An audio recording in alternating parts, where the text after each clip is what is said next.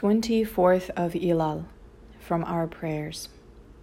Our God and God of our fathers, reign over the entire universe in your glory. Let every living thing declare the God of Israel is God and his sovereignty is over all. The Midrash relates a divine command Recite before me verses referring to divine sovereignty, so that you will accept my sovereignty over you. How can one achieve an acceptance of the sovereignty of God? The human mind is so limited in its scope, it cannot possibly conceptualize the divine majesty. Rabbi Simcha Zissel Ziv quotes a midrash that an individual will be asked on his day of judgment.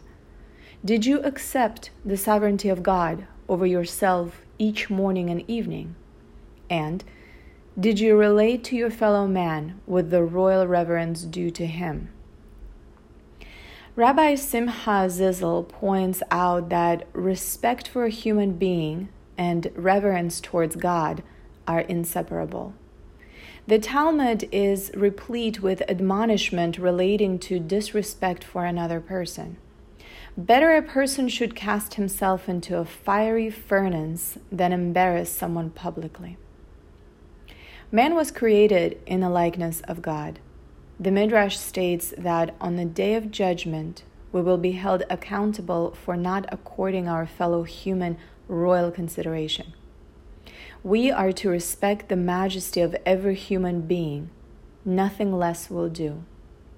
Behaving respectfully toward other people is essential for accepting divine sovereignty. From the Sages Let all your deeds be for the sake of heaven. The rabbi of Kotsk said, Even that which you do for the sake of heaven should be for the sake of heaven.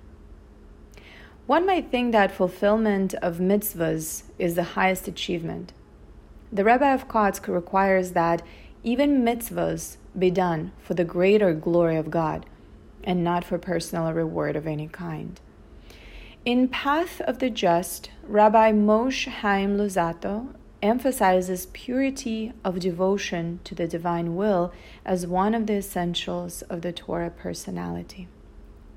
Rabbi Zusia said, If I could trade places so that I would be the patriarch Abraham and he would be Zusia, I would not do so.